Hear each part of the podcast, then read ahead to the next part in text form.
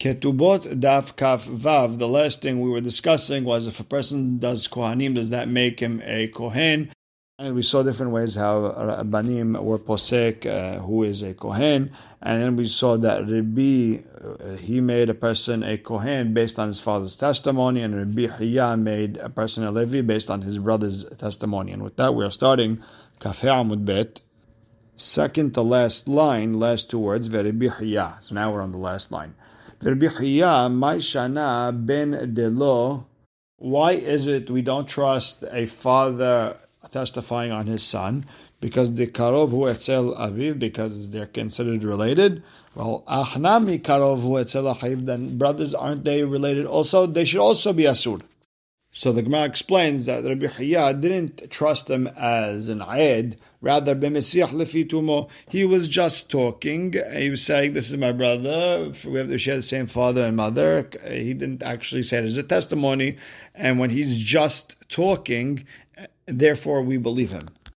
Kiha, it's like the same story. The Amar of Yehuda Mashmoel Maaseh Be'adam Echad Shem Yisachlifi There was a story of a person he was just talking, happened to be talking. Ve'amar Zechurani, I remember Kshaniti, you when I was a kid, Umurkab Al Ketefo I was on my daddy's shoulders. V'otziuni mi sefer, and I remember they took me out of school early. Ve'hivshituni et kutonti, and they made me take off my uh, cloak. Ve'hidmiluni, and they made me go to the mikveh. Why? Because the stam tinok who's playing in school is probably playing somewhere in the dirt. He Maybe touched that rodent. Maybe touched something tameh. And all this was le'echol bitruma la'erev. Why? Because they wanted me to eat teruma at night. Rabbi Hiya mesayem ba, and Rabbi Hiya added one more uh, point to the story. V'haberai bedelin mimeni, that his friends always, uh, you know, were separated from him. He was a special kid because he was a Kohen. They used to call me Yohanan the Hala eater. And just by that talk, Rabbi made him a Kohen. Just that was it. That's all he needed was to deem him a Kohen. He just told, told a story how he got out of school early, went to the mikveh, ate teruma. Tanya Rabbi Shimon ben Elazar Omer Keshem sheteruma hazaka lekuna, the same way teruma is a hazaka to make someone a kohen. Kach maaser rishon hazaka lekuna. Same thing. If a person's getting maaser rishon, he's a kohen. V'acholek bebetin ena hazaka. And if someone's getting teruma in betin or based on betin psak, that's not a hazaka that he's a kohen. So right away the Gemara asks a question: Maaser Rishon de Levi. How could Maaser Rishon be a hazaka that he's a kohen? Maaser Rishon also goes to the Levi, or really it's supposed to only go to the Levi. So the Gemara explains: Karibi Azar ben Azariah. Detanya teruma lekohen Maaser Rishon de Levi. That's the very Akiva. However, Rabbi Azar ben Azariah Omer Maaser Rishon Af Kohen also goes to the Kohen. And the reason is Rabbi Azar ben Azariah, this is Gemara Yevamot, 24 places in the Torah, the, uh, the Levim were called Kohanim, Kohanim were called Leviyim. So Emur Damar Rabbi Azar ben Azariah Af Kohen. Maybe Rabbi Azar ben Azariah said that it also goes to the Kohen. However, the Kohen velo Levi mi amar, did Rabbi Lazar really say, or does it even mean that you could only give Maaser Shon to the Kohen and not Levi? Meaning, how could you prove that giving Maaser Shon is only Kohen? It could also be Levi. The Gemara says, in yes, this is Batar de Kansinu Ezra. This is after Ezra find them. Why? This is a Gemara in Yevamot, I think Daf Pevav, where the Levim didn't want to come up from Babel, and he couldn't find anyone, so he find them, he took away their Maaser Rishon, and he only that's it, only uh, Kohanim can get it. The Gemara says, yeah, Okay, let's say a person comes down and he says, hey, I'm a Levi, give me Maaser Rishon, and the person, maybe he learned a little bit of Mishnayot, he doesn't know about this uh, Ezra fine, and he gave the guy uh, Maaser Rishon, that makes him a Kohen. And then Meiri explains, okay, let's say we give it to Kohen, or even the guy knows what he's talking about. You only give it to Kohen.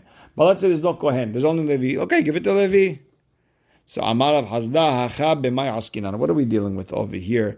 That giving maaser is a proof that he's a kohen. Kegon de muhuzak lan de kohen. We know that this person's father is a kohen.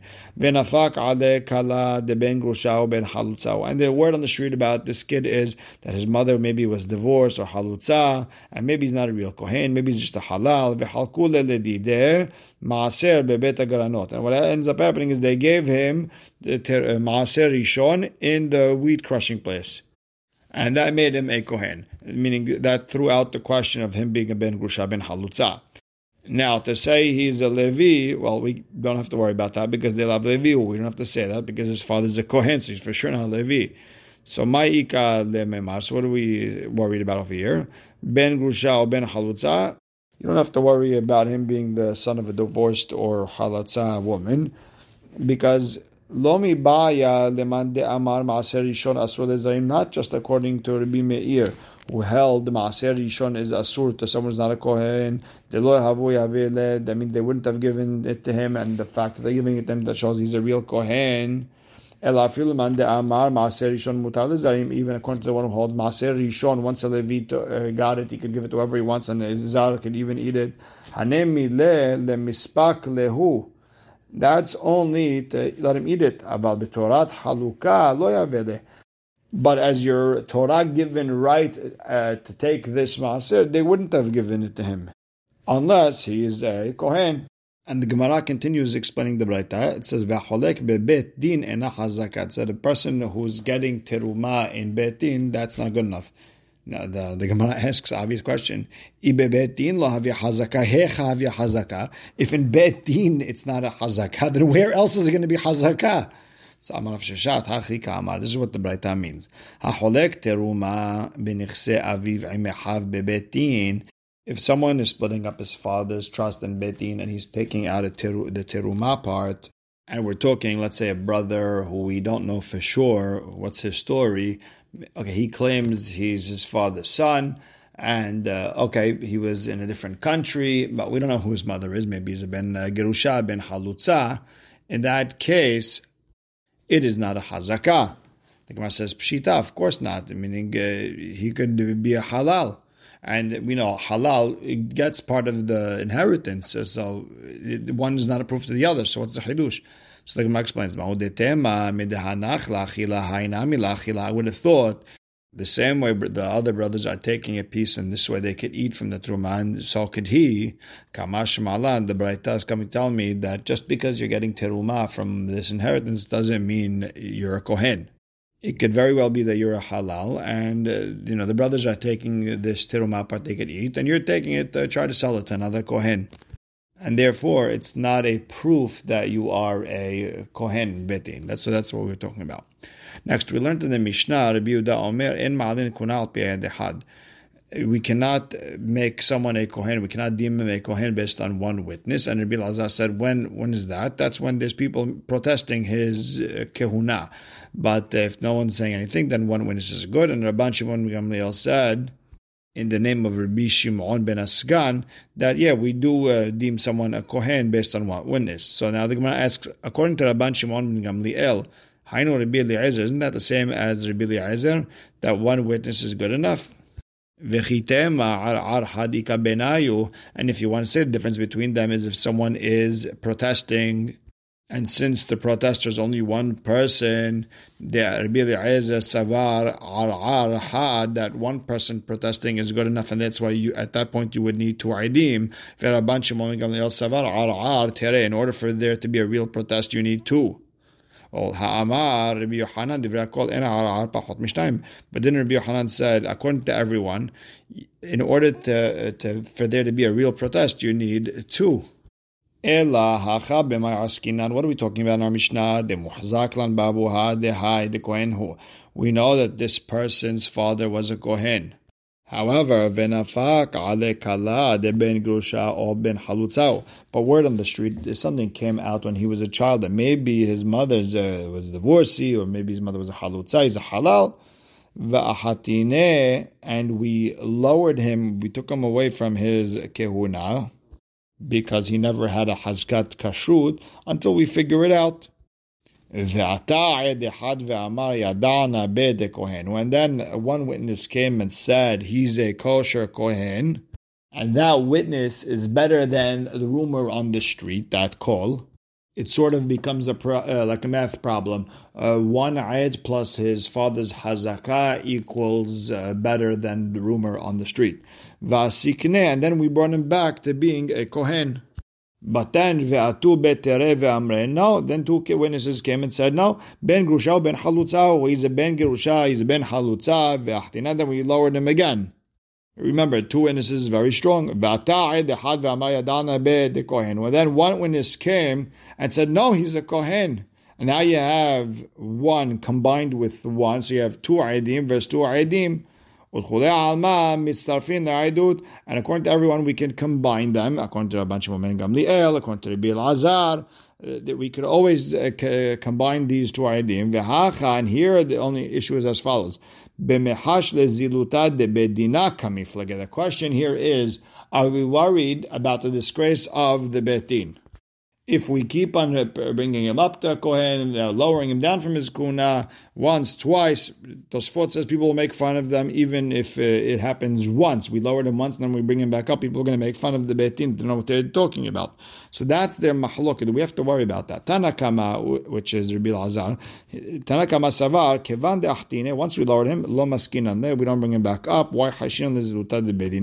We're worried people are going to make fun of the Beitin. V'Rabban Shimon ben Gamliel savar anan achtinan We lowered him. V'anan maskinan Then we'll pick him up. Remember, it's a, it's a math problem. Two against two plus the hazaka. He's a kohen. Ulziluta de bedina lo We're not worried about people making fun of betin. But matkif la Rav Ashi. Ravashe has a question. Ihachi, if that's their mahloket, then afilu tre utre nami. Then even two against two we should also worry about Betin being disgraced. Why do you have to go through that whole roundabout that we're talking about one ayat, two ayadim, one ayat, and do we combine them? Rav says the mahloket between the, between them is do we combine testimonies or not? And their mahloket is the same as the following Tanaim, the Tanya. En adutan, the witnesses, if they saw something, their testimony mitzarefet. En adutan mitzarefet. Their their testimony does not combine to become one testimony. Achir ushnem ke'achad. They have to see whatever happened at once. Even if they saw it one after the other, that's good enough. And on that note, ve'en adutan mitkayemet bebetin עד שהעידו שניהם כאחד and their testimony is not accepted in Betin until they testify together. רבי נתן אומר, שומעים דבריו של זה היום, וכשיבוא חברו למחר, שומעים דבריו. And Rabbi Natan says you could hear this person today, and when his friend comes tomorrow, you could hear him also tomorrow. And their testimony is combined. And that's the same mahlokat as Rabbi Azar and Ban Shimon Gamliel. That Rabbi Azar holds it does not combine, and you have one witness against two, and Rabban Shimon Gamliel holds it does combine, and you have two against two, and you have the hazakah, so two, plus, two against two plus the hazakah, then he's a kohen.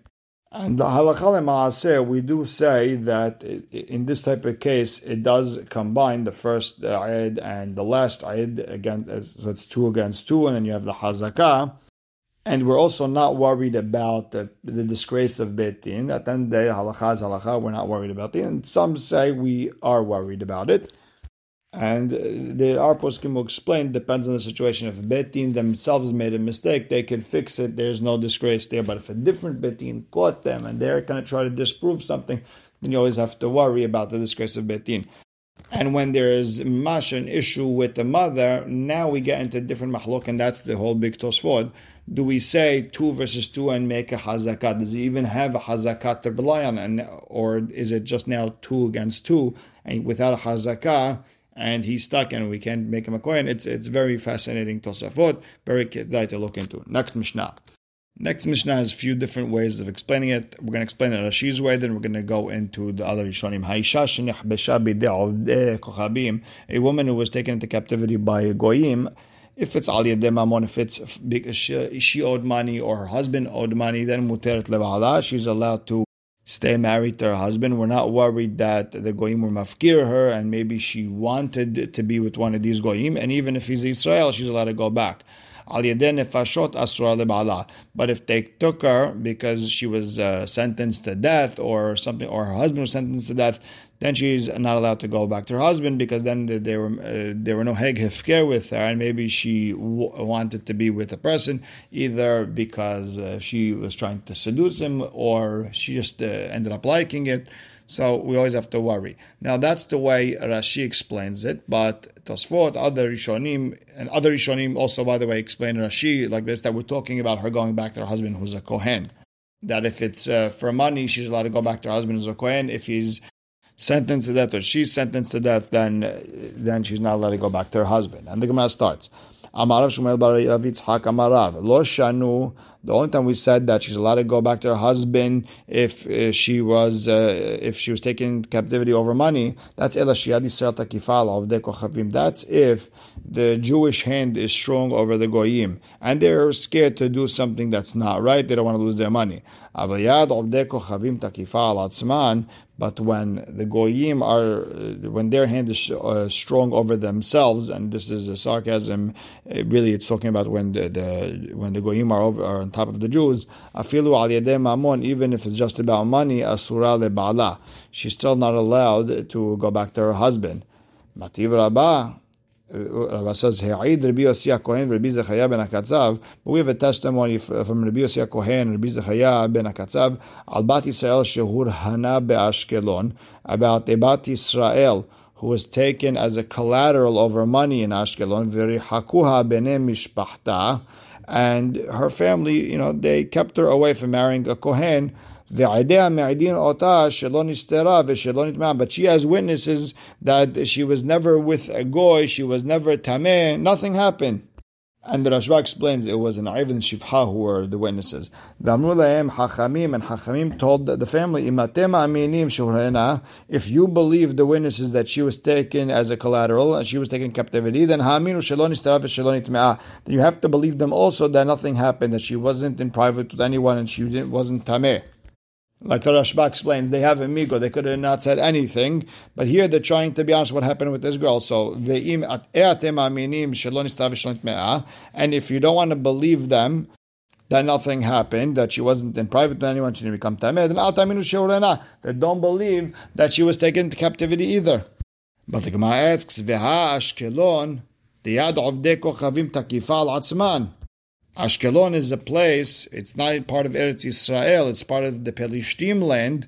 And over there, the Pelishtim are in charge of Israel, Vekatane, and it says Hurhena, that means she was taken as a collateral, meaning she now belongs to us.